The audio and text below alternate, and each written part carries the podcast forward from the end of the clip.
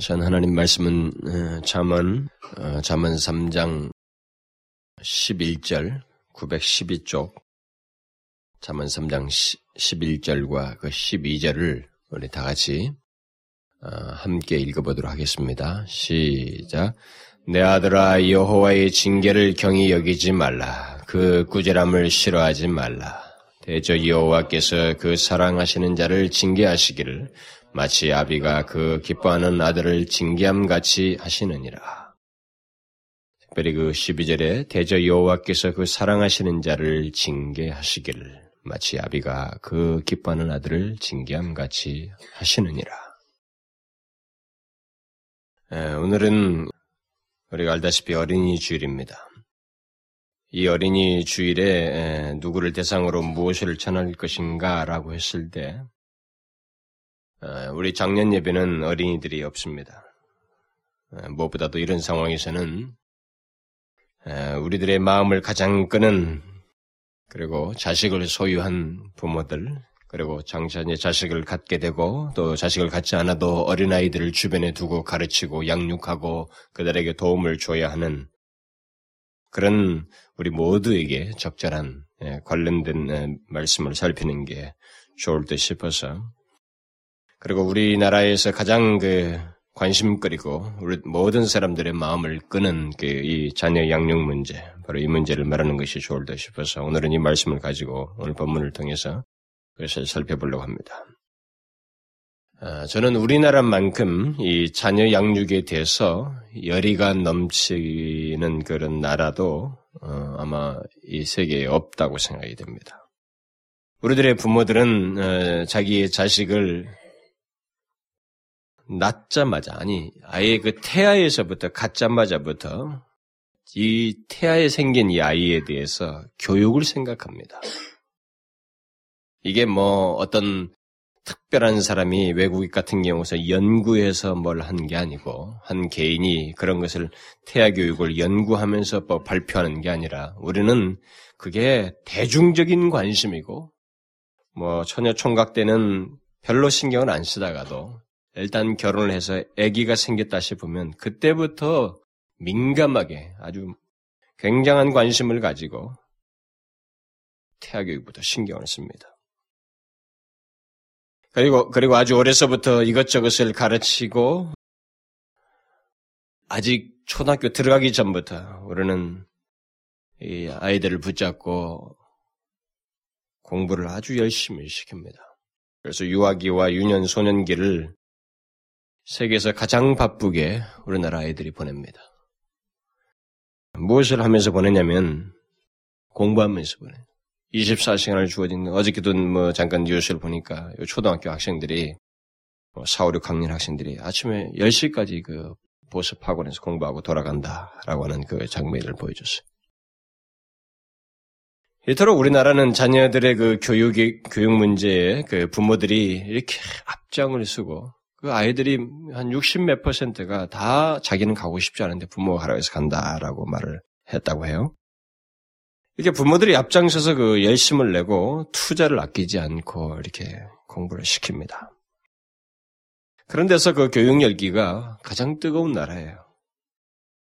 제 생각에 어머니가 그 파출부를 하면서까지 자녀 양육비고 이 교육비를 마련하는 날은 아마 우리나라밖에 없을 겁니다. 뭐 이전에 뭐 일본에도 그런 사례가 있었다는 얘기를 들은 적이 있습니다만 우리나라는 그게 빈번하게 듣는 얘기입니다. 그런데 그렇게 하는 그 목적이 보편적으로 무엇이냐라는 거예요. 우리나라 사람들이 그렇게 자식들에 대해서 양육을 하고 그렇게 교육을 열심을 내는 그런 그 자녀 양육의 목적이 어, 보편적으로 무엇인가라는 겁니다. 그것은 아주 단순한 거예요. 그리고 우리가 결과를 뻔히 아는 것인데도 머리를 밀고 모두가 그냥 경쟁적으로 하고 있는 일입니다. 뭐예요? 공부를 잘하라는 거예요. 남들과 비교해서 잘하는 겁니다.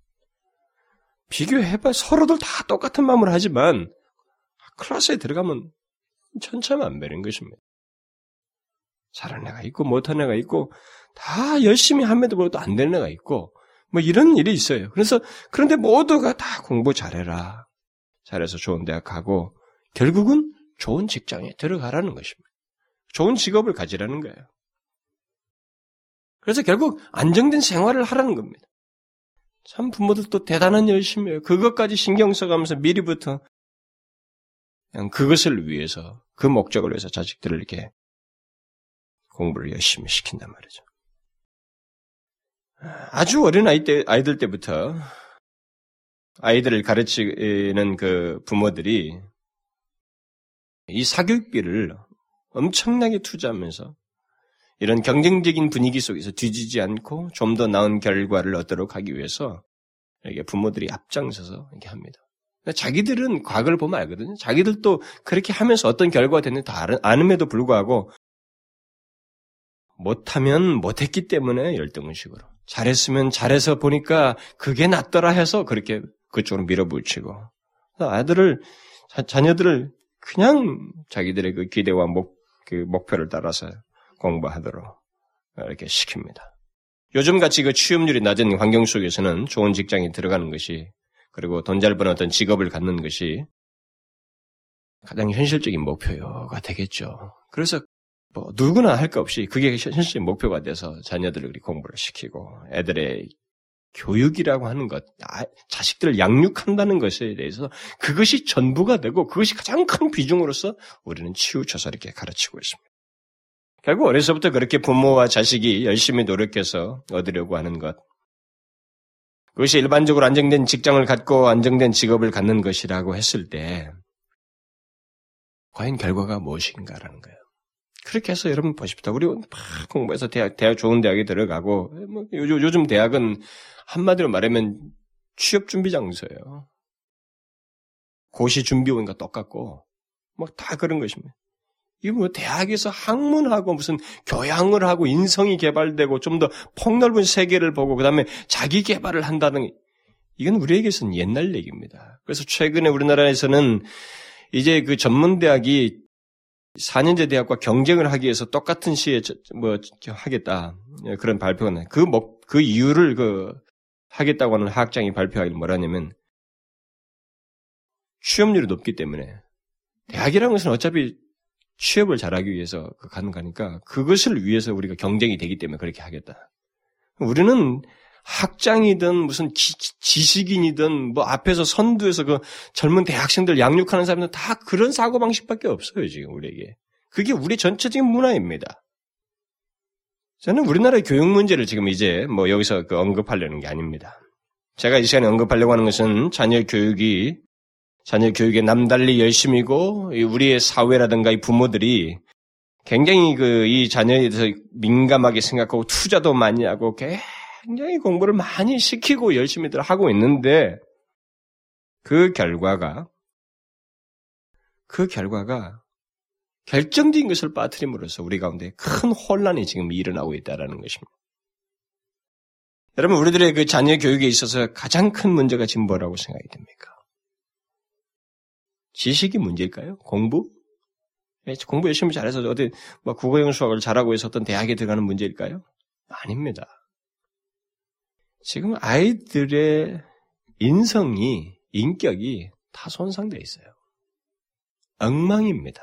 아이들의 인성이 우리나라 아이들의 엉, 인성이 엉망이에요. 이게 감성적인 그 인성 인성이랄 때뭐 감성적인 것을 주로 많이 생각을 요즘 사람들이 하고 있습니다. 감성적인 정도가 아니라 아이들의 인격이 황폐해지고 손상되어 있어요. 이 기능인이 돼가고 있습니다. 철저하게 기능이 돼가고 있어요. 이게 사회적인 추세라는 것 때문에 사람들이 지금 아무것도 모르고 그냥 보편적인 흐름이고 대중적인 흐름이라고 하기 때문에 당연한 것처럼 생각하지만 이것은 굉장히 심각한 것입니다, 여러분. 이게 지금 우리 가운데 증거가 나타나고 있거든요. 앞으로는 더 심한 사회가 될 거예요. 학교 공부를 잘하고 컴퓨터를 잘하는데 이 아이가 엉망이 돼버려 있어요. 인성이 엉망이 되어 있는 것입니다. 우리 사회 분위기는 아니 우리들의 그 부모들은 자식들이 공부만 잘하면 다른 걸 다 덮어줍니다. 인성 문제 같은 건 별로 신경을 안 써요. 그러면 그런 아이가 그대로 성장해서 어떻게 될까? 이것은요, 지금 우리나라가 사회적인 문제가 될 정도의 문제가 되는 겁니다. 우리나라 지금 사회적인 문제가 됐거든요. 우리나라에는 가정, 가정이 무너져가지고 인성이 잘못된 사람들이 성장해서 가진 가정들까지 다 문제가 야기돼서 이제 사회적인 문제예요. 사실 우리는 뭐 교육 교육 하지만 이 교육이 결국 어디로 열매를 부정적인 열매를 맺었냐면 이 사회 전반에 영향을 미쳤어요. 국가적인 문제가 된 것입니다. 이것은 통계 숫자상으로 표현될 수 있는 게 아니에요. 이것은 통계 숫자상 나오지도 않는 아주 이 사회에 인간 사회 속에 큰 문제로 지금 대두되고 있습니다. 사람들이 뭐 인성교육, 인성교육을 합니다만은 그런 말을 이 나라가 외칠 정도이면 인성교육이 문제다. 뭐 이런 것을 외치고 광고지도 많이 나오고 이렇게 할 정도이면 그동안 열심히 공부시킨 자식들이 커서 인성에 큰 문제가 돼서 사회적인 문제가 됐다라고 하는 것을 이 사회가 공식적으로 표명하고 있는 것입니다. 그렇게 보인 거예요. 이제 사회적 문제가 되었다라는 것입니다. 인성에 문제가 있다는 것은 어떤 성격적인 결함이 있고 정서장애가 있고 폐쇄적이고 또 자기중심적이고 뭐 예측을 할 수 없는 어떤 돌발적인 그런 폭력적인 모습을 드러내고 뭐 이런 것 등등의 그 부분적인 문제가 아니라 한마디로 말해서 사람이 사람답지 못하다는 문제예요.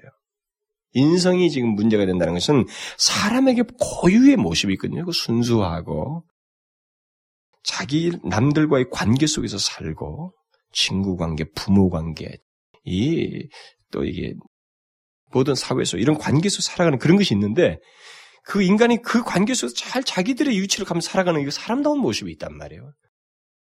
이것이 깨져버렸어요. 없어져 버렸습니다. 그러니까 인성이 문제가 생김으로써 결국 뭐가 뭐, 뭐 이것은 단, 단적으로 뭐라고 말을 해야 되냐면 사람이 사람답지 못하게 되었다는 것입니다.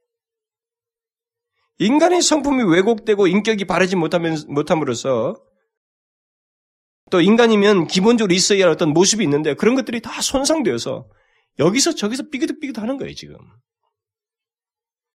여러분 한번 생각해 보십시오. 대학 교육부터 신경 써서 실천 그 가르쳐 놓았는데 많은 투자를 해서 뒷바라지를 했는데 그런 자식들이 커서 보여준 모습은 그저 한낱 기계와 같이 기능적인 인간이 되고 뭐 컴퓨터를 잘하고 또 무슨 뭘 잘하고 뭘 잘하고 또 있어 자기가 전문 분야가 있으니까 뭐 뭐, 뭐 한쪽 분야에 대해서 뭐 잘하고 뭐, 뭐 의학이면 의학 뭐 그것도 한 부분에서 기, 기능적인 일을 발휘하는 거니까 그리고 무슨 직장에 들어서부터 뭘 하는 것이면 뭐 하는 것. 뭐 자기가 하는 일이 있어요. 직업상에서 배워가지고 한 게 있을 거 아니에요? 근데 그것에서 전문화되고 뭐 세분화됐다고 하지만 그저 기계같이 기능적인 인간이 되고 인간에게 가장 기본적으로 있어야 하는 모습이 무시되고 그 사람답지 못한 모습을 나타내면서 관계들이 깨지고 자기가 인간이 혼자 독자적으로 살 수 없는 이 사회인데도 그런 것들이 다 무너지고 깨진다고 생각해 보자고요. 인성이 문제가 생김으로써. 이건 엄청난 문제예요. 통계 숫자로 해를 수 없는 엄청난 문제입니다. 제가 사람답지 못하다고 하는 이런 말은 보통 무시하는 그 말투 속에서 나오는 그런 얘기가 아니라 인간에게 있는 기본적인 성품이 손상되고 왜곡되어서 머리에 들어간 지식만으로서 자기를 표현하는 기능적인 인간 상태가 되어버린 것. 그래서 자기 외에는 이런 관계들이 제대로 그 유지가 되지 않는 그런 모습들. 그걸 얘기하는 거예요. 여러분, 왜 이런 왜곡된 인성을 가진 사람들이 많아지고 사회적인 문제가 될 정도가 되었다고 생각합니까? 그것은 우리 사회가 아니, 자식을 양육하는 대부분의 부모들이 한쪽밖에 안 가르쳐요. 지성교육에만 마음을 쏟지 자식들의 인성에 대해서 거의 마음을 쏟지 않습니다. 그리고 이게 더 중요하다는 생각을 안 해요. 거꾸로 지금 비중을 거꾸로 두고 있습니다. 그래서 공부만 잘하면 그냥 자기 아이의 인성에 크고 문제가 생겨도 대수롭지 않게 생각합니다. 그냥 봐줘요. 오히려 칭찬해 버립니다. 이 세대의 상당수 부모들이 그렇게 하고 있습니다. 자기 아이가 사람들과 바른 교제를 하지 못하고 극단적으로 이기적인 모습을 보이고 있는데도 공부 잘한다는 것 때문에 그것을 아무것도 아닌 것처럼 생각해요. 이게 아무것도 아닌 게 아닙니다. 여러분, 이걸 이런 인성의 문제를 가지고 자라나면 얘는 큰 문제를 야기시켜요. 그가 직장에 가거든 친구든 자기가 있는 자기가 낳은 부모와의 관계든 나중에 자기가 낳은 자식에게까지 문제를 야기시켜 버립니다. 아주 복잡한 문제를 야기시켜요. 사람들과의 관계 속에서 윗사람에 대한 태도에서 친구들과의 대한 관계 속에서 자기 형제들에 대한 태도에서 문제를 야기시켜 결혼을 해도 말이죠. 나중에 커 장성해도 형제고 친구고 부모고 윗사람이고 없습니다. 최소한이에요. 어렸을 때부터 자기 극단적으로 해왔는데 뭐 자기 목적을 위해서 부모도 이용하고 부모에게 돈 타내기 위해서 적절한 예의 갖고 뭐 갖고 뭐 갖고 그러지 이런 우리나라 지금 현대 현상이 뭐예요? 부모가 있지만은 그냥 돈 때문에 부모와의 관계가 얽히고 또 뭐 이런 이런 문제 친구고 뭐고 이런 게 다 뒤틀린 게왜 그렇습니까? 이 어렸을 때부터 돈 돈 돈 하면서 돈을 위해서 안정된 것을 위해서 그냥 지식 교육만 잔뜩 해 그쪽만 개발해 놨기 때문에 이게 머리가 그쪽밖에 안 가는 거예요. 인성이 중요한데 돈도 좋지만 이 관계가 좋고 부모에 대한 것과 친구에 대한 관계와 자기 형제에 대한 관계가 더 중요한데도 불구하고 이런 걸 전혀 할 줄 모르는 겁니다. 왜 그래요? 부모들이 그렇게 다 가르쳤어요. 자식들 다 그렇게 가르친 겁니다. 그런 자식들이 지금 현재 그렇게 해서 배운 자식, 자녀들이 현재 사회, 사회인이 되어서 지금 활동하고 있다고요, 우리나라가. 우리나라에 지금. 그래서 이제 사회적 문제가 되고 있는 겁니다. 어때요, 그런 사람들이? 머릿속에 배운 것이 있습니다. 아직은 좀 덜 드러나는 편입니다만, 이제 좀 어릴수록 더 심화되고 있습니다만, 보세요. 머릿속에 배운 지식이 있어요. 배운 지식을 잘 발휘합니다. 한마디로 말해서 기능적인 능력을 잘 발휘해요. 그러나 그들의 인성, 인성, 인성은 문제가 있어가지고, 다른 사람들과의 진실한 관계를 갖지 못해요. 그리고 자기 자, 자신의 그 진실한 마음을 터놓을 줄은 모릅니다. 그렇게 잘하는 사람들이 지금 사회인이 됐는데 장성해서 결혼까지 했는데 그런 문제를 야기시키고 있어요. 진실한 마음 관계를 갖지 못합니다. 결혼했는데 남편과 아내와 자식이 자식과 자기 친구 주변 사람들과 진실한 관계를 갖지는 못해요. 그리고 자기의 진실한 마음을 터놓을 줄은 모릅니다. 어려서부터 대화가 없었고 또 자기의 마음에 그 그런 식으로 자기 중심적으로 살아왔기 때문에 이런 관계들이 잘 안 돼요.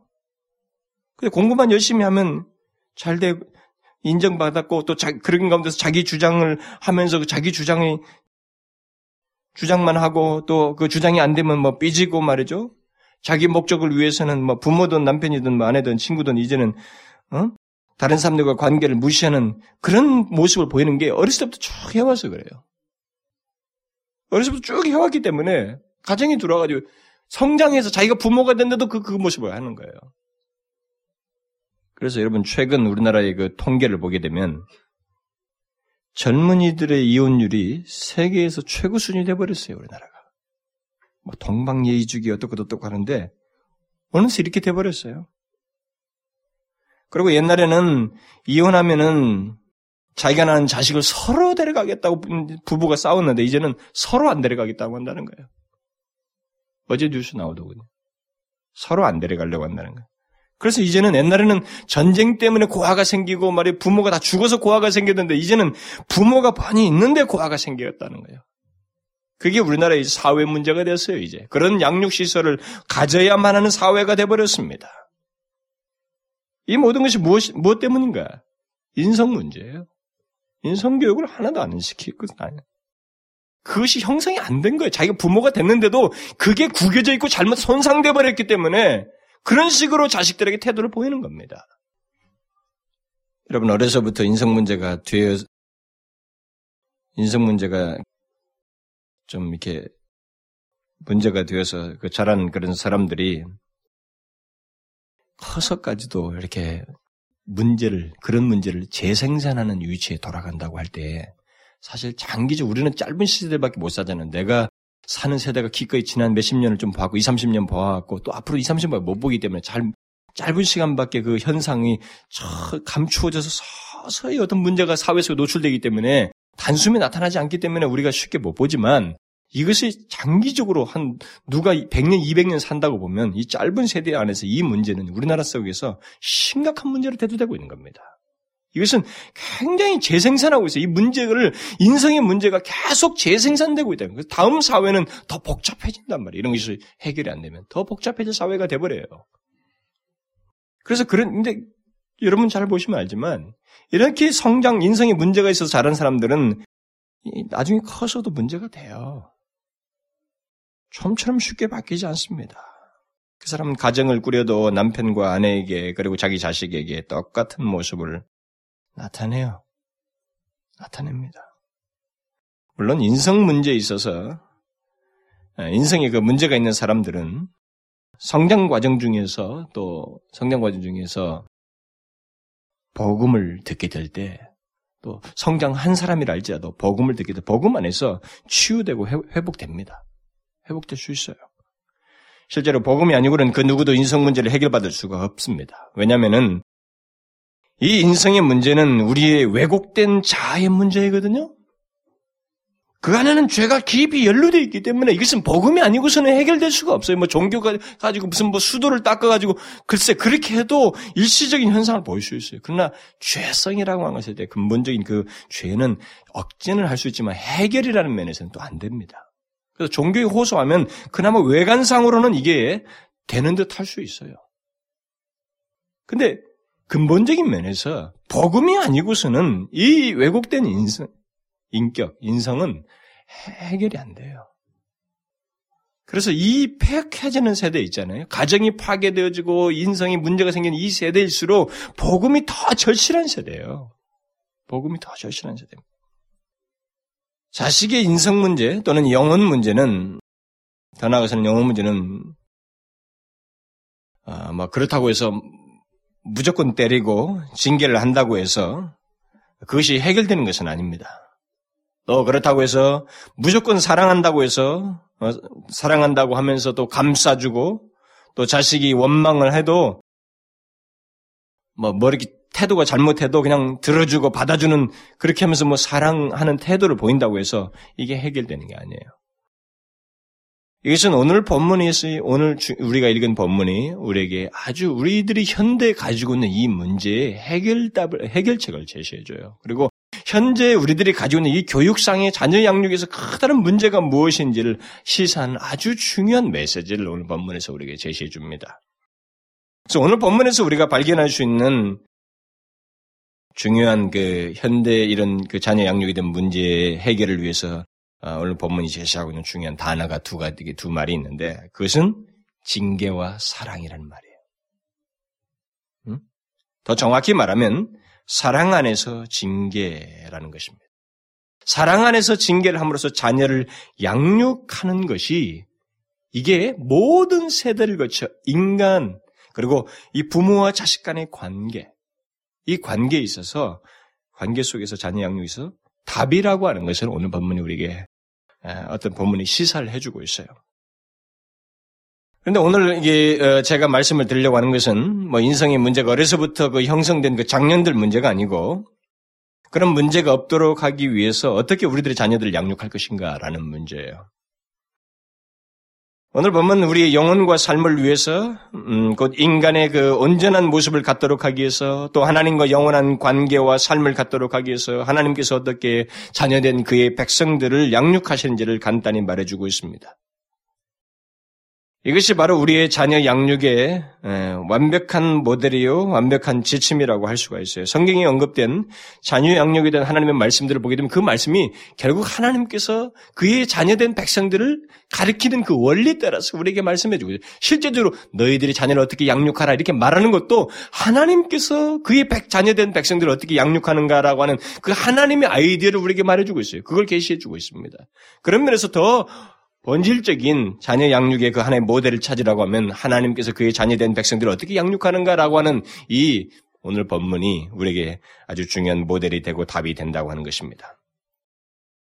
하나님은 우리의 인생에 문제가 어, 없도록 하는 것을 넘어서서 그 죄악으로 인해서 생기는 그 인성의 문제를 넘어서서 그 온전하고 성숙한 하나님의 자녀, 하나님과 함께하는 그의 자녀의 모습을 갖도록 하기 위해서 그의 자녀된 백성들을 이 두 가지 징계와 사랑이라는 것에 의해서 양육해야 된다는 것을 오늘 본문에서 어, 시사해 줍니다.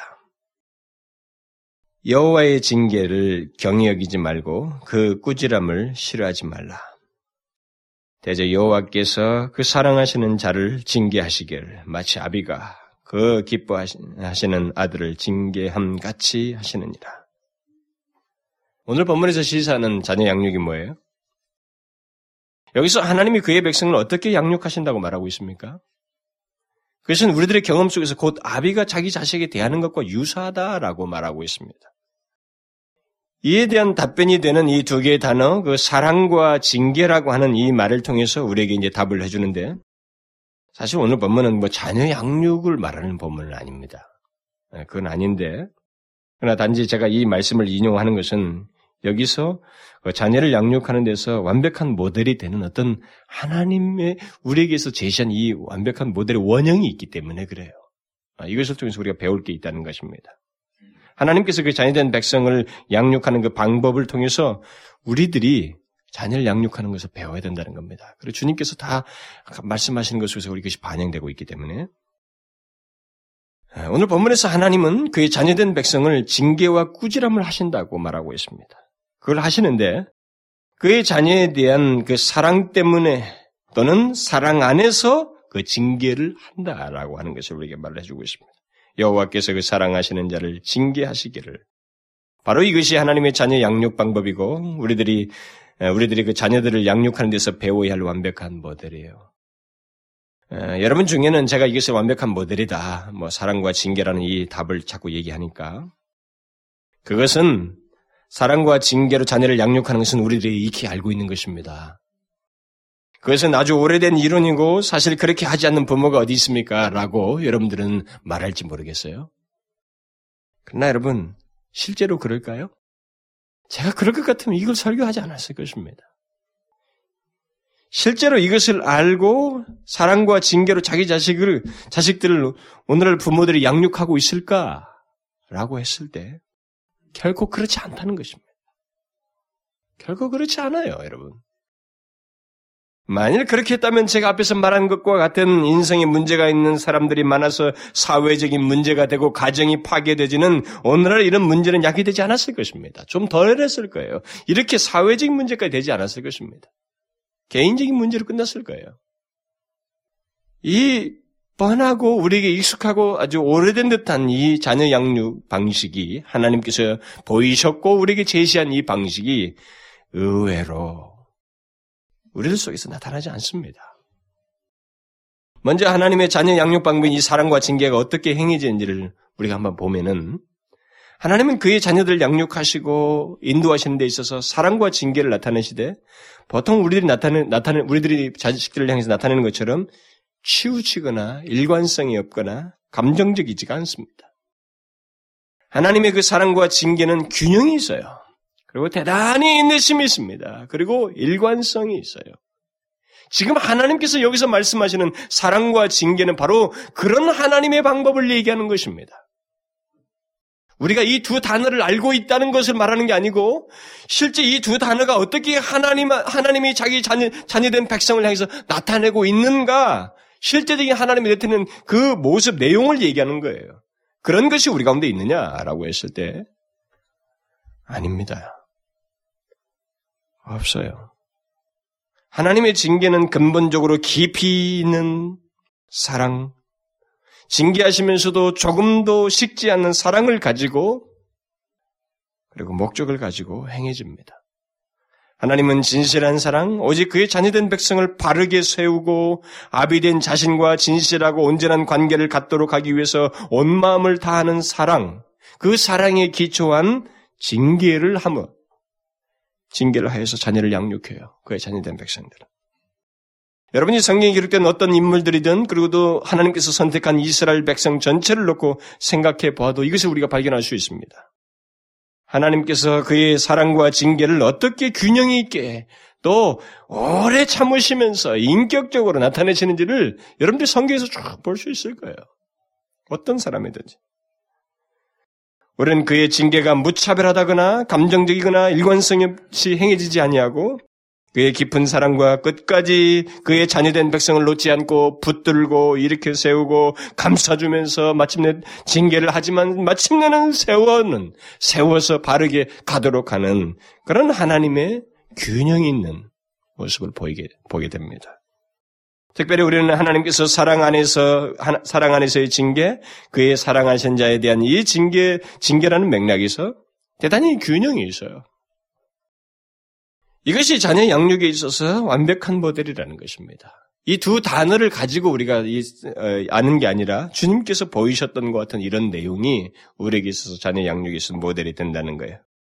오늘날 많은 부모들은 곧 우리들이 또 지금까지 역사를 보게 되면 뭐 세계 역사도 마찬가지, 우리나라의 한국 역사도 마찬가지입니다. 우리들의 역사를 보면 자녀 양육의 실패를 거듭해요 인간이.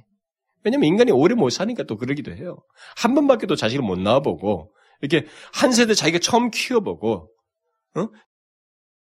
뭐 이렇게 다 키워보고 난 다음에 새롭게 한번 태어나서 그 경험을 가지고 키워보는 게 아니니까. 인간이 계속 그 일을 반복해요. 역사가 지난 세대하고 지난 세대, 이번 세대 좀 다르냐면 그렇지 않아요. 이것을 우리가 잘 보게 됩니다. 우리가 잘 보면은 세대 간에 이런 문제가 계속 반복되는 걸 보게 되면은 우리 우리나라만 봐도 돼요. 뭐 영국이도 그랬어요. 영국이 빅토리안 당시에 있었고 그 다음 시대도 그랬습니다. 똑같은 일이 우리나라에 똑같이 있어요. 여러분 과거로부터 우리나라의 지금 현재 역사를 보십시오. 과거 역사가 어땠어요? 우리나라에 이전 세대가 이전 세대는 징계로 자식을 양육한다고 장육하면 된다고 생각했습니다. 그래서 징계로 자녀를 양육할 수 있는 신념을 보편적으로 가지고 그것을 많이 부모들이 행했어요. 옛날 부모들이. 그런데 그 다음 세대는 어땠습니까? 사랑과 자율로 자녀를 양육하면 된다고 하는 이 신념에 사로잡혀서 자식을 양육하고 있습니다. 지금 대다수 부, 지금 젊은 세대는 다 그래요. 우리나라의 지난 세대와 지금 세대의 그것을 이제 한쪽으로 계속 반동적으로 이게 모이고 있어요. 치우쳐서 반동적인 모습 보이고 있습니다. 그러니까 지난 세대나 지금 세대나 우리들이 잘 알고 있는 이 사랑과 징계를 바르게 균형이 나타내고 계속 치우치는 거예요. 균형을 상실하게 치우쳐서 나타냈습니다. 많은 사람들이 그렇게 해왔어요. 우리들의 부산적 분위기가. 특별히 여러분 먼저 지난 세대를 한번 보세요. 지난 세대 사람들이 그 자녀 양육을 어, 어, 보편적으로 어떻게 또 어떤 분위기 속에서 어, 했는지를 한번 보십시오. 징계 위주로 해왔습니다. 다스렸고 매를 때려서 목표를 이룰 수 있다고 생각했어요. 부모들이 그렇게 하면은 자기들이 자식들에게 시키는 것을 다 할 수 있을 것이라고 생각을 했습니다. 그래서 많이 때렸어요. 뭐 유교적인 전통과 일제 영향 아래서 자식들을 시, 엄하게 키우는 그런 분위기가 뭐 더 거기에 가세해서 보편적으로 우리 그렇게 했습니다. 전체적으로. 그래서 부모들에 대한 그 이전 세대 사람, 이 자녀들을 이전 세대 밑에서 양육받은 자녀들이 부모에 대한 인상은 무섭고 두렵다는 거였어요. 되게 무서워했어요. 어렸을 때. 그런데 문제는 그런 분위기 속에서 부모들이 자녀들을 양육하는데 장, 그들이 징계를 하는 것 그 자체에 이것에 너무 의존함으로써 또 다른 한쪽을 치우쳐가지고 애들을 인성을 또 깨버렸어요. 인성을 왜곡시켜버렸습니다. 채찍으로 자식들을 양육하고 양육했는데 이 아이들이 맞으면서 자꾸 이게 억제를 하는 거예요. 여러분 보시면 옛날 부모들을 보면 대단히 감정적인 거 많았습니다. 징계를 함으로써 된다고 생각하는 거 아래서 징계를 대단히 감정적이고 다분히 감정적이고 일관성이 없이 이 징계를 가해서요. 채찍을 많이 했습니다. 제가 어렸을 때 본 것 중에는 아, 정말 흔하게 부모들이 자기 자식들을 때리는 거 봤어요. 뭐 길거리에서도 보고 옆집에서도 보고 막 많이 듣고 보았는데 오늘날로 말하면 뭐 자녀 학대를 넘어서서 폭력이에요. 거의. 옛날 사람은 폭력이 참 많았어요. 근데 아이들을 멍들 정도로 때려요. 그리고 여러분들은 조금 한결 나는지 모르겠어요. 뭐 여기 좀 관련된 사람도 있겠지만은 부모들이 감정을 절제하지 못하고 막 손으로 막 때리고 말이죠. 발로 차고 심한 몽둥이로 휘두르는 일을 그런 일이 있었어요. 오늘 본문에서도 보는 것처럼 자녀를 양육하는 데 있어서 징계는 있어야 돼요. 반드시 있어야 됩니다. 그러나 징계는 그런 식으로 행해지는 게 아닙니다.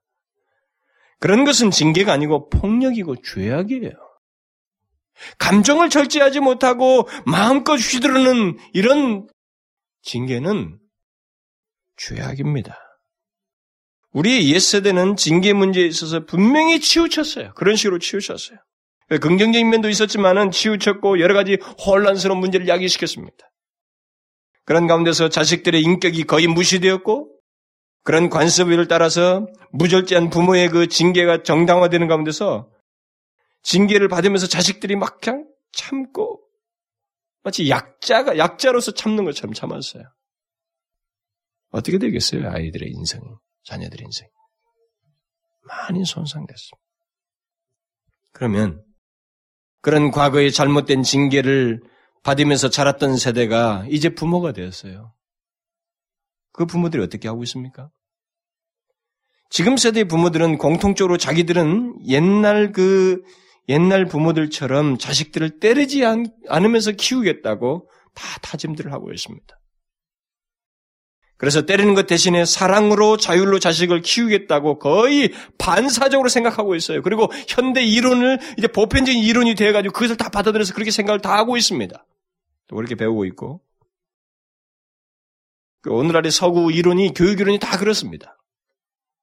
그런데 흥미로운 것은 이전 세대가 징계를 남발하여서 자식들의 인격을 무시하고 그들의 인생을 왜곡시키게, 왜곡시키게 했던 것처럼 지금 세대가 징계를 없이 하고 그 대신 사랑과 자율이, 자율이라는 맥락에서 이렇게 아이들을 왜곡되게 양육함으로써 똑같은 일이 생기고 있어요. 똑같은 일이 있습니다. 더 버릇없고, 더 관계가 깨지고, 자기밖에 모르고, 부모도 무시하고, 친구한테도 막대하고, 사회 속에서 동, 서 있지만은 제대로 관리, 자기 위치를 못 갖고, 성장했는데 지금. 똑같아요. 더하면 더하지 똑같아. 똑같이 인성에 문제가 있고 부모와 자식 사이에 이 왜곡된 모습들이 양 문제들이 계속 야기돼서 사회 문제가 될 정도 돼버렸어요 이제. 사랑과 자율로 키운 자식들이 이전 세대보다도 더 이기적이고 관계들이 더 원만치가 못해요. 그런데다가 가정 속에서까지 이제 문제를 양산시키는 장본인들이 되어버렸어요. 그 사람들이. 이 세대의 부모들은 징계를 여기고 반대로 사랑과 자율로 자식을 양육한다고 하지만은 그 사랑과 자율 또한 바르지 못함으로써 치우침으로써 결국은 아, 똑같은 결과 아래서 자녀들 망가뜨리고 그들의 인성을 손상시키고 인격의 문제를 낳도록 선두주의하고 있겠어요. 똑같은 일을 하고 있어요. 여러분 자녀에 대한 진실한 사랑은 징계를 반드시 포함해야 됩니다. 왜 제가 반드시라는 말을 하냐면 성경에도 보면 알지만 성경 여러분 여기 이 본문을 그대로 히브리서의 기자가 그대로 인용했습니다. 그럼 뭐라고 그랬어요? 징계가 없으면 참아들이 아니라 그랬어요. 사생아라고 그랬어요. 왜 그런 말을 썼어요? 그것은 죄로 왜곡된 본성적으로 부패한 인간이 스스로 온전해질 수가 없기 때문에 그래요. 이건 자기 하고 싶은 대로 놔두면 반드시 왜곡되게 가게 돼 있습니다, 인간은. 아, 천사 같은 아이가, 이 깐난 아이가 뭘 한다고. 그렇지 않아요. 우리의 비교해 볼 때 천사 같은 모습을 갖고 있지만, 부패된 본성을 가지고 있으면 자기 대로 놔두면 죄밖에 안 됩니다. 이 아이는 분명히 인성이 왜곡되게 돼 있어요. 다른 걸 다 모르면 나밖에 몰라요. 자기 것만 챙기게 돼 있습니다. 그래서 부모도 자기를 위해서 있는 부모로 생각해버립니다. 마땅해야 할 관계, 부모에 대한 관계 같은 걸 소리 못, 제대로 나타내지 못해요. 징계를 반드시 해야 됩니다. 죄성 때문에. 눈물로 승부를 거는 것은 이게 본성이에요, 여러분. 눈물을 두려워하면 안 돼요, 자식들에. 아무리 울어도 징계를 해서 가르쳐야 될 것은 가르쳐야 되는 것입니다. 24시간 울어도 소용없어요. 아닌 건 아닌 거예요. 눈물이 두려워서 여러분들 멈추고 징계를 예 본성적인 모습을 나타내는데 그것을 징계를 하지 않는다는 건 그건 잘못이에요. 징계가 진실한 사랑 속에는 반드시 있습니다. 죄악된 것을 더 좋아하는 본성이 있기 때문에 이것은 불가피해요. 그런데 그 징계는 대신 사랑 안에서라는 것을 잊지 말아야 됩니다. 사랑 안에서 나타내야만 합니다. 오늘날 부모들이 생각하는 그런 사랑 그게 아니고 여기 하나님 같은 사랑이어야 돼요.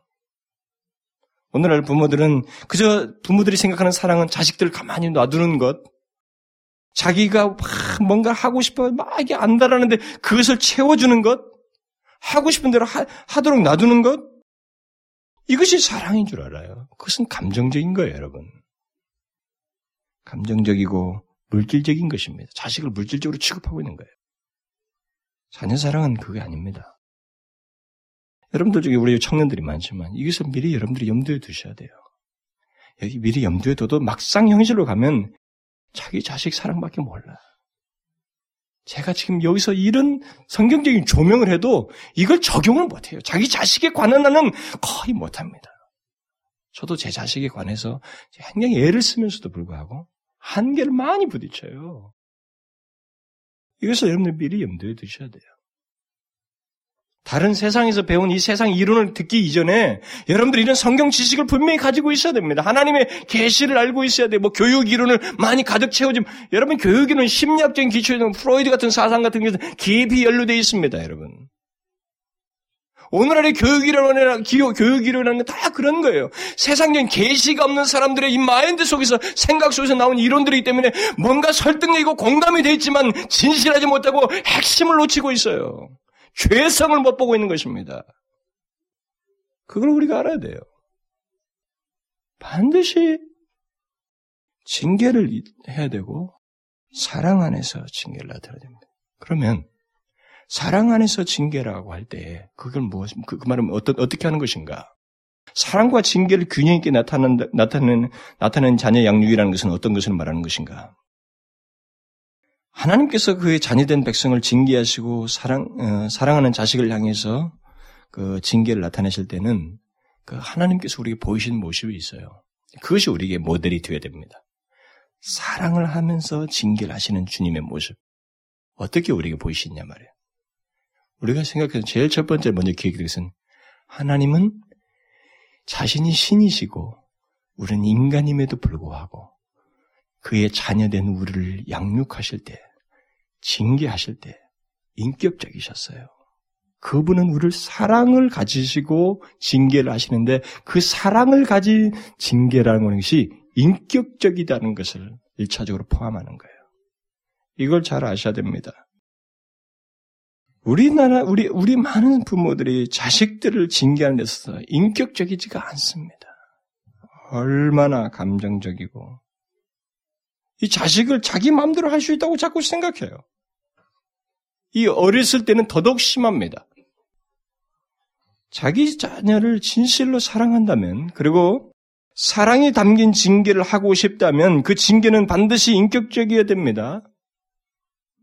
자식도 한 인격체라는 걸 알아야 됩니다. 그 말은 자기 자녀가 자기 의식을 갖고 어느 정도 의사소통을 하는 유아기를 지나서 부모, 부모와 어느 정도 이렇게 이제 의사소통을 하고 어느 정도 아는 관계에 그 됐을 때는 그 아이를 대하는 그 부모의 모습은 일단 이 아이를 조심스럽게 대해야 돼요. 인격적으로 대하려고 해야 됩니다. 제가 이미 두 살 이내 양육에 대해서는 이미 결혼 특강이나 이런 걸 이해했기 때문에 그것은 제가 접어두고 그 뒤로 얘기하자는 거예요. 그때는 이게 아직 안 되기 때문에 우리가 본성만 탄취하면 되는 거예요. 이 죄악된 본성만. 근데 그 이후에 의사소통이 되고 서로 아는 관계일 때는 인격을, 인격적으로, 바로 어리지만 인격적으로 돼야 돼요. 우리의 자녀들은 우리의 소유물이 아닙니다. 이걸 큰 아이들을 생각하지 말고 아주 어렸을 때부터 생각해야 돼요. 갓난 아이부터 이 아이를 내가 소유물이 아니라는 생각 잘 하셔야 돼요. 그들 각자는 하나님께서 허락하신 독특한 인격을 가지고 있습니다. 그러므로 부모는 조심성이 없이 또 아무 생각 없이 마치 자기 소유물처럼 어떤 또 정신의 여과 과정도 없이 감정의 통제가 없이 자식을 향하여서 함부로 대하고 그들을 노엽게 하는 일을 해서는 안 됩니다. 하나님께서 바울을 통해서 우리에게 자녀 양육에 대해서 기억하라고 하신 말씀이 있잖아요. 아비들아 너희 자녀들을 노엽게 하지 말고 오직 주의 교양과 훈계로 양육하라. 노엽게 하지 말라 그랬어요. 자녀의 인격을 무시함으로써 그를 노엽게 해서는 안 된다는 것입니다. 어떤 부모들을 보면 자식들의 어 자식들이 그게 부모들 향해서 하는 그 말을 잘 들어주질 않아요. 뭐 아주 아, 깐난아이는 뭐 그렇게도 하지 않지만 조금 더 컸는데도 이제 초등학교 다니고 그러는데도 아이들이 말을 잘 들어주지 않습니다. 무시해버려요, 그냥. 애들 말은 뻔하다고 생각하는 거예요. 그러니까 듣기 귀찮다고 시끄러! 입 닥쳐! 뭐 이런다고요. 귀찮다는 거예요. 오늘 특별히 엄마들 있잖아요. 자식들을 굉장히 귀찮게 여기면 그 엄마는 자격 없어요. 미안하지만. 자식을 귀찮게 여긴다면 그 엄마로서의 자격이 없습니다. 인격적으로 대하고 있지 않는 거예요, 지금. 하나님은요, 바울이 회심하자마자 혼자 눈먼 상태에 가 있을 때 뭐라고 그랬어요, 아나니한테? 저가 기도하는 중이라. 영적으로 초신자예요. 유아입니다. 태어난, 이제 갓 태어났어요. 근데 그 아이, 영적으로 갓 태어난 상태에 있는 바울을 하나님은 다 알고 계시고 그 기도하는 걸 듣고 계셨어요. 그 바로 그 사람이 영적으로 눈을 가려서 하나님을 알지 못했던 상태가 아니라 이제 눈을 떠가지고 하나님을 알기 시작한 바로 그 사람에게 있어서 하나님은 그때부터 그에게 바로 인격적이셨어요. 우리들은 그렇게 안 한단 말이에요. 아이들에 대해서. 아이는 이는 어리고 나는 컸기 때문에 장성했기 때문에 아이 말은 또 뻔하고 뭐 듣는 것도 귀찮고 지루, 지루하니까 그냥 무시해버리고 안 들어주는 것은 미안한 말이지만 그 어머니 참 좋은 부, 엄마 아니에요. 내가 어른이기 때문에 아이의 말을 유치하다고 생각하는 것은 잘못입니다. 우리는 그것은 그렇게 생각하면 아이를 무시하는 것이고 인격적으로 대하는 것이 아닌 것입니다. 물론 아이들은 때때로 주변 상황을 파악치 못하고 대화가 진행되는 중에 끼어들고 말하는 막 자기 하고 싶은 말을 떠들어대기도 합니다. 그러나 그것은 그럴 때는 하지 마라. 이것은 어떤 때 해야 된다. 이걸 자꾸 훈육하면 돼요. 자꾸 훈육하고 좀 한번 따끔하게 말하기도 하고 그렇게 하면 되는 것입니다. 중요한 것은 부모들이 아이를 인격적으로 대해야 하고 아이를 징계할 때도 인격적으로 해야 된다라는 거예요. 그런 가운데서 인격적이라고 할 때, 만일 징계를 한다고 한다면, 징계를 할 때 왜 내가 이 아이를 징계하는지, 왜 이 아이를 내가 때리는지에 대해서 부모들은 이유를 가지고 있어야 됩니다. 그, 그, 그, 그리고 그 이유를 아이에게 설득시켜야 돼요. 왜 제가 이 말을 하냐면 설득시키지 아니하고 자기가 즉각적으로 본 것 때문에 많이 매를 자꾸 때리면 이것이 누적돼서 이제 경고 경고 하다가 많이 그렇겠다면 그것도 좀 양호하겠는데 만약 그것이 없이 이제 대화가 통하는데 어느 정도 부모와 이렇게 이 얘기가 통하는 그런 상태인데도 자기가 왜 때렸는지 그 이유를 갖지 않냐고 설, 설득시키지 않냐고 무조건 감정적으로 징계를 하게 되면 예, 엄마가 부모가 죄를 범하는 거예요. 이걸 알아야 돼요. 징계하는 부모는 사랑 안에서 진실하고 진지해야 됩니다. 여러분 잘 하셔야 돼요. 하나님께서 그의 백성들을 징계하실 때는 경고하시고 계속적으로 인격적으로 녹화하시고 녹화하시고 사랑 안에서 하시다가 굉장히 진실하게 하셔요. 그리고 진짜 너희들 그렇게 하면 안 된다. 진실하게 하십니다. 우리가 그렇게 해야 돼요. 그래서 자기가 왜 때리는지 이것을 그 분명한 이유를 가지고 얘기함으로써 아이에게 아이가 엄마가 부모가 자기를 이 징계하는 것이 진실하다. 하는 것을 아이로 하여금 느끼게 해야 돼요. 징계하는 부모에게서 사랑과 진심을 보고 징계를 받는 것과 그게 아니라 화가 나서 자기를 때리고 절제하지 못하고 즉흥적으로 소리치며 짜증내면서 매를 대고 있다고 하는 것 사이는 이 아이에게 큰 차이가 있습니다. 이 아이는 전자는 상처가 안 됩니다. 조금 그 상황은 싫을 수는 있겠지만 두려워하고 무서워할 수는 있지만 상처가 안 돼. 그러나 후자는 이건 인성이 이제 왜곡되는 거예요. 부모에 대한 반감도 생기고 이 관계가 이제 깨지고 손상되는 거 금이 가는 겁니다. 그러니까 바른 인격적으로 바르게 행할 때는 그것은 그 아이의 인생을 온전하게 할 수 있지만 바르게 하지 못하면 오히려 때린 것이 화가 되어서 오히려 인생이 왜곡될 수 있어요. 또 하나님께서 그 자녀된 백성을 양육하실 때 나타낸 사랑이 담긴 징, 징계는 뭐 앞에 이 내용과 거의 연관되겠습니다만 좀 더 세부적으로 말을 하자면 오래 참고 인내하시는 거예요. 인내하시는 가운데서 자제력을 가지고 우리에게 징계를 하셨어요. 우리가 그것을 사랑 안에서 징계라는 것은 바로 그런 내용입니다. 오래 참고 인내하고 자제력을 가지고 있어야 돼요. 옛날 이스라엘 백성들을 향해서 나타내신 그 하나님의 인내와 오래 참을 보면 합니다. 뭐 경고하시고 선자들을 보내서 경고하시고 참 하나님이 참으셔요. 오래도록 인내하십니다. 만약 여러분과 제가 죄를 칠 때마다 하나님이 즉각 즉각 매를 때리시다면 우리는 다 병신됐을 거예요. 온 모든 것마다 그냥 다 무슨 난리가 다 나면서 삶이 엉망이 될 것입니다. 하나님 백성들을 그렇게 하신다면. 하나님은 생각하고 하나님을 기억하고 주님의 마음을 헤아려서 돌아오기를 기다리시고 인내하셔요. 징계를 하시지만 그 기다리시는 가운데서 하셔요. 즉각적이고 감정적이지가 않습니다. 하나님은 오래 참음 속에서 하셔요. 그야말로 노하기를 더디하시는 분이십니다.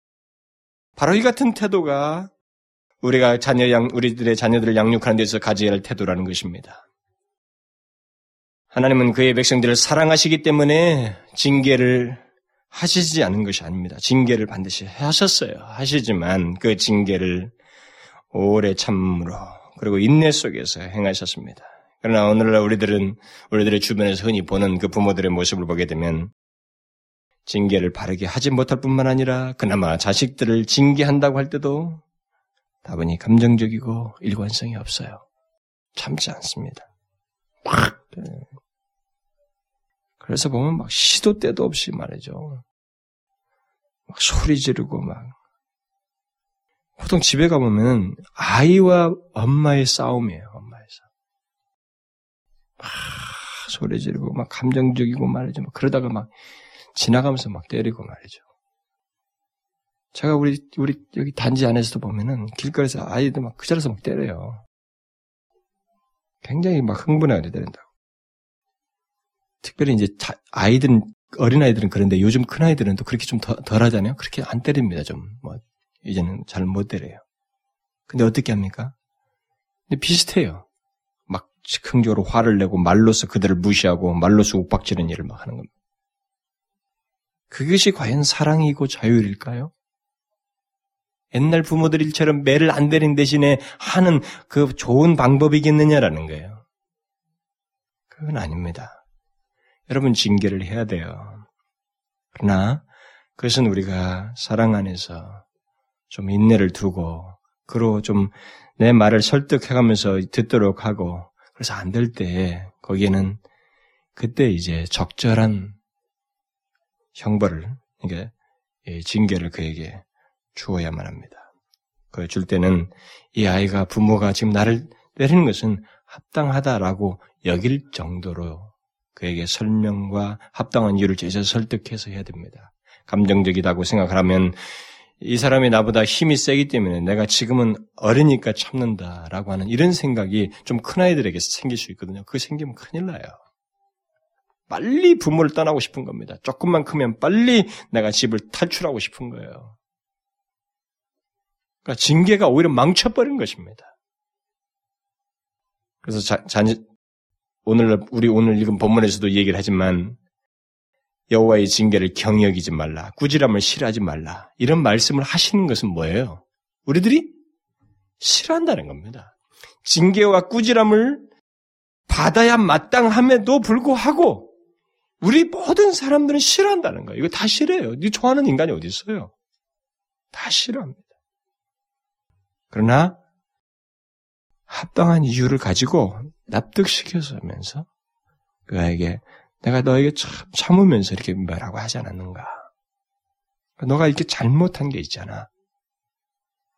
그래서 너 여기에 대해서 약속한 것이 있잖아. 맞아야 되겠단 말이야. 너 다음부터 이러지 말아야 되겠다. 이렇게 납득시키면서 징계를 해요. 설사 장성한 애 같으면 네가 이런 것에 대해서 나와 약속을 하기 때문에 여기에 대한 나는 책벌로서 는 이런 일을 좀 해야 된다. 근데 갑작스럽게 큰 애한테 하면 안 돼요. 어렸을 때부터 그것이 자꾸 잘 징계가 된 사람들이 커가서도 그 말을 듣고 거기에 반응을 하지 안 했던 사람이 갑자기 이제 하게 되면 이거는 부모가 나한테 감정이 있다고 생각하고 오해를 해서 더 부모를 반발을 하는 거예요. 그러니까 아주 어려서부터 일을 했어, 해야 돼요, 우리가. 아주 어려서부터. 우리는 끝까지, 끝까지 인격적이고 자제력 있는 모습으로 인내심을 가지고 징계를 해야 됩니다. 이렇게 하는 징계는 아이를 상하게 하기보다는 오히려 세워주게 됩니다. 그 당시는 다 싫어하고 힘들어 여기지만 결국은 우리 부모가 옳다. 부모에게 감사하게 되어 나중에 다 감사하게 됩니다. 사실 일관성이 없고 변덕스럽고 감정적으로 징계하는 부모는 자식을 징계할 자격이 없는 것입니다. 그는 아이를 바로 잡아주는 것이 아니라 오히려 자식을 더 상하게 하고 문제로 만든다는 것을 기억해야 됩니다. 그리고 마지막으로 하나님의 그 균형 있는 그 징계에 대해서 한 가지를 더 말하면은 하나님은 그의 자녀된 백성을 사랑 안에서 징계하실 때 목적을 가지고 징계하셨어요. 하나님은 사랑 안에서 그의 자녀된 백성들을 궁극적인 유익을 위해서 곧 영혼의 영원한 유익을 위해서 징계를 하셨습니다. 하나님은 그의 자녀 된 백성들의 영혼이 손상되지 않도록 하기 위해서 그들이 어려운 환경에 처하도록 하기도 하시고 고난과 그 환란 가운데 있기도 하셨어요. 그런 식으로 징계를 하셨습니다. 바로 이것이 우리 부모들이 자녀들을 양육하는 데서 기억해야 할 내용입니다. 진실로 자녀를 사랑한다면 우리는 자녀를 사랑 안에서 징계해야 하는데 거기에는 분명한 목적이 있어야 돼요. 그 목적은 지금 앞에서, 앞에서 제가 언급했던 오늘날의 많은 사람들이 보편적인 추세와 달리 오직 공부를 잘하게 해서 좋은 직장 가지고 무슨 잘 먹고 잘 살아 이것이 아니라 영혼을 생각해야 돼요. 영원한 가치를 생각하고 다른 사람과의 비교해서 잘 되도록 하려고 하는 게 아니라 하나님의 절대적인 진리의 바른지 거룩하신 하나님, 오직 유일하신 그 하나님 앞에서 이 아이가 바르게 자라나고 있는지. 그래서 이 영혼이 하나님 앞에서 그 영광스러운 구원의 복을 얻게 되었는지. 이것에 일차적인 관계를 초점을, 여기에 목표를 두고 자녀를 사랑 안에서 징계해야 돼요. 그런 맥락에서 자기가 하나님 앞에서 온전치 못한 것, 하나님이 싫어하신 것, 특별히 죄를 짓는 것, 하나님 앞에서 이가 주께서 기뻐하시는 것이 이 아이의 본성 속에서 수입 없이 흘러나올 때 이것에 대해서 우리는 민감해야 돼. 공부를 좀 더디 하더라도 이 문제는 더 민감해야 됩니다. 더 민감해야 돼요. 저는 영국에서 그 어떤 부모들이 자기 아이가 거짓말하는 거 보고 막 부모가 막확 얼굴이 붉어진다. 외국 사람이 우리 붉어진 못 봤어요. 아이가 막 거짓말하고 막 얼굴이 붉어져. 두 부모가 다. 둘 다 똑같아요. 엄마 아빠가 다. 그러니까 뭐 아이가 막 질색을 하는 거예요. 한 사람이 있는 게 부모가 동시에 그러니까. 그들은 다른 건 몰라도 이게 굉장히 중요하다는 거 아이에게 확 인식되게 하는 거예요. 꼬마가 어렸을 때부터 그 두려워해요. 그렇게 크리스천의 부모들이 그렇게 가르치는 걸 봤어요. 우리는 아이의 영혼을 위해서, 이 아이의 하나님 앞에서의 온전한 인격을 위해서 그런 목적을 가지고 아이를 사랑 안에서 징계를 해야 됩니다. 물론 자녀들은 공부를 성실하게 해야 돼요. 그러나 공부를 목적으로 해서 자식을 징계하기보다는 자기가 해야 할 것을 하지 아니하고 약속을 어기고 그것으로 인해서 거짓을 말하고 부모를 함부로 대하고 어? 이렇게 본성적으로 나태함을 드러내고 이런 거 있잖아요.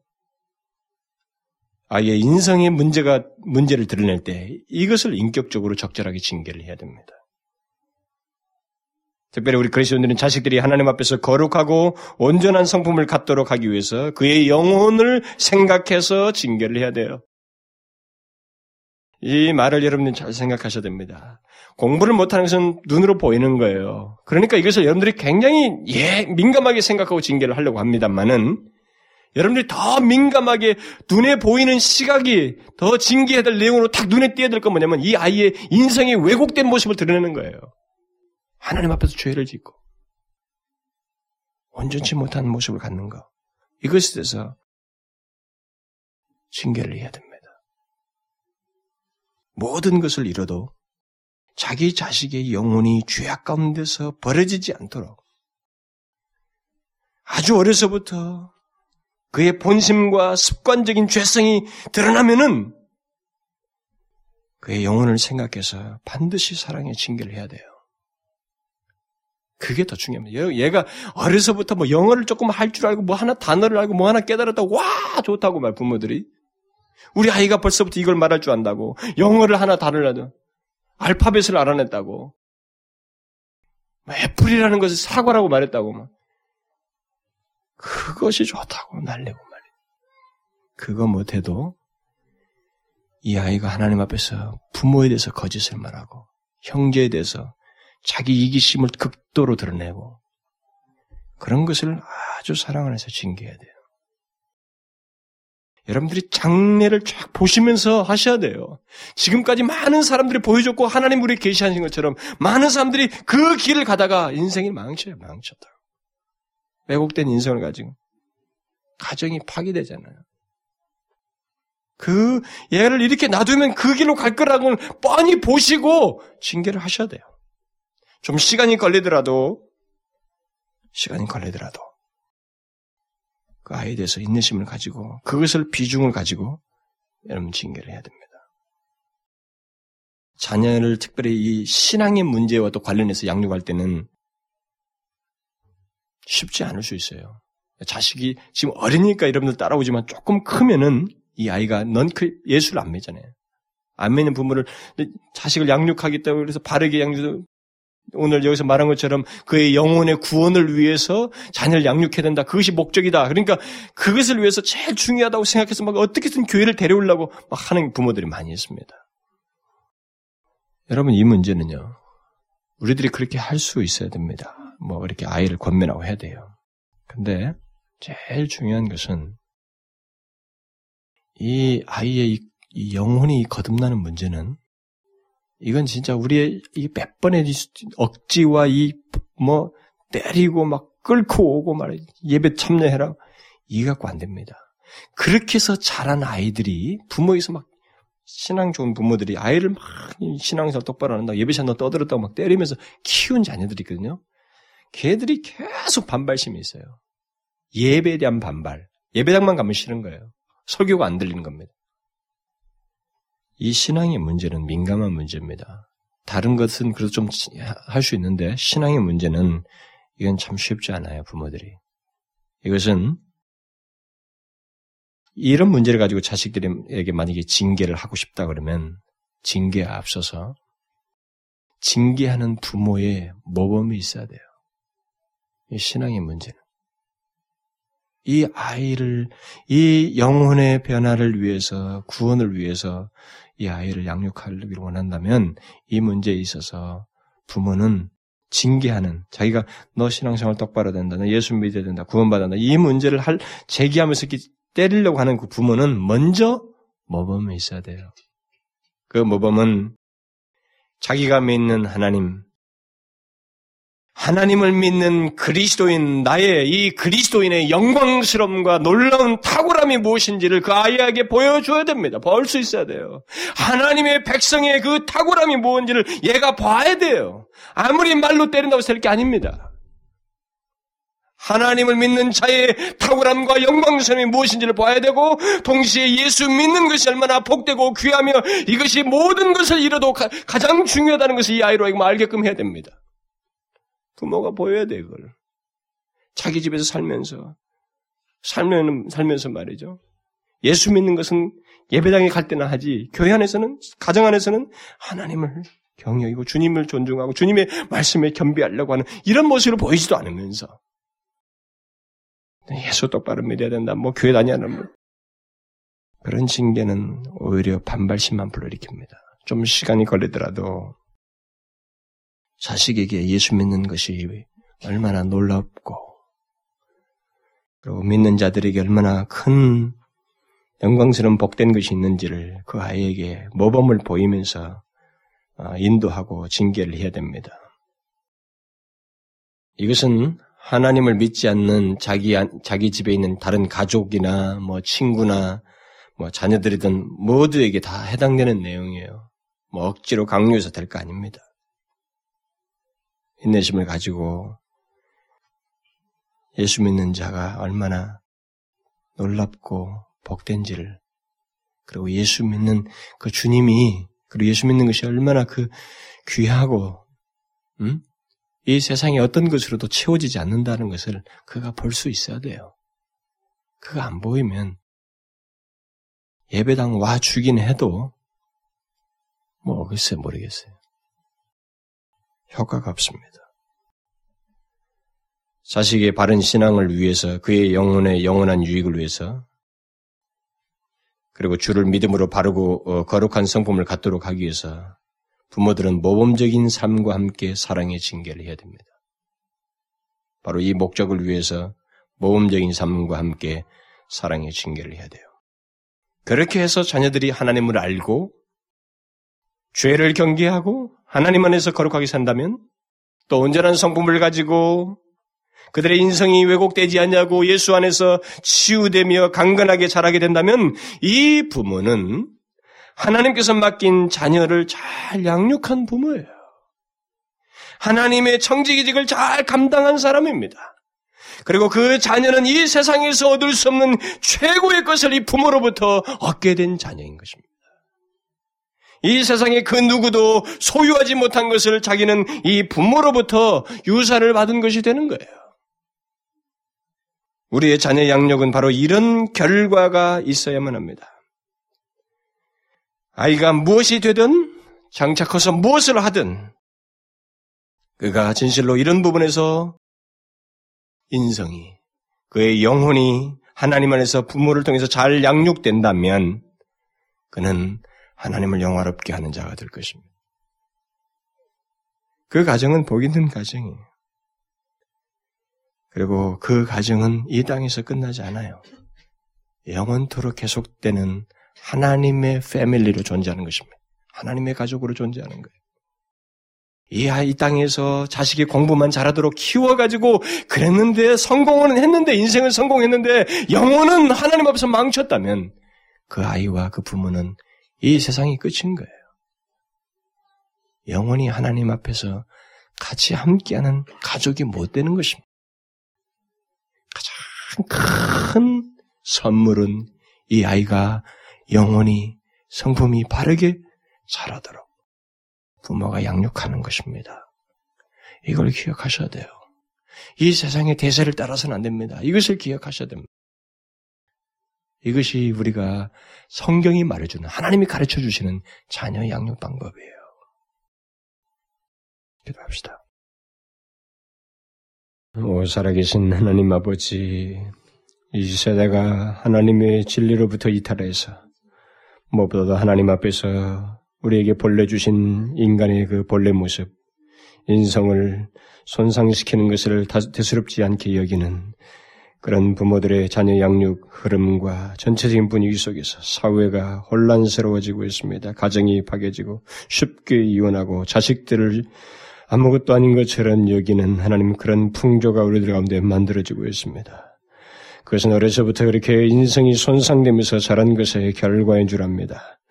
오, 하나님이여, 먼저 우리가 무엇이 문제인지를 우리가 알게 되었고, 자녀를 어떻게 양육해야 될지 하나님께서 보이신 것을 우리가 알게 되었사오며, 바로 이와 같은 주님과 똑같은 방식으로 사랑 안에서 징계를 온전히 할 수 있는 저희들이 되게 하여 주옵소서. 저희들의 자녀와 주변에 우리가 양육하는 또 가르쳐야 할 많은 어린 생명들을 그렇게 가르치고 인도하는 저희들 되게 하여 주옵소서. 예수 그리스도의 이름으로 기도하옵나이다. 아멘.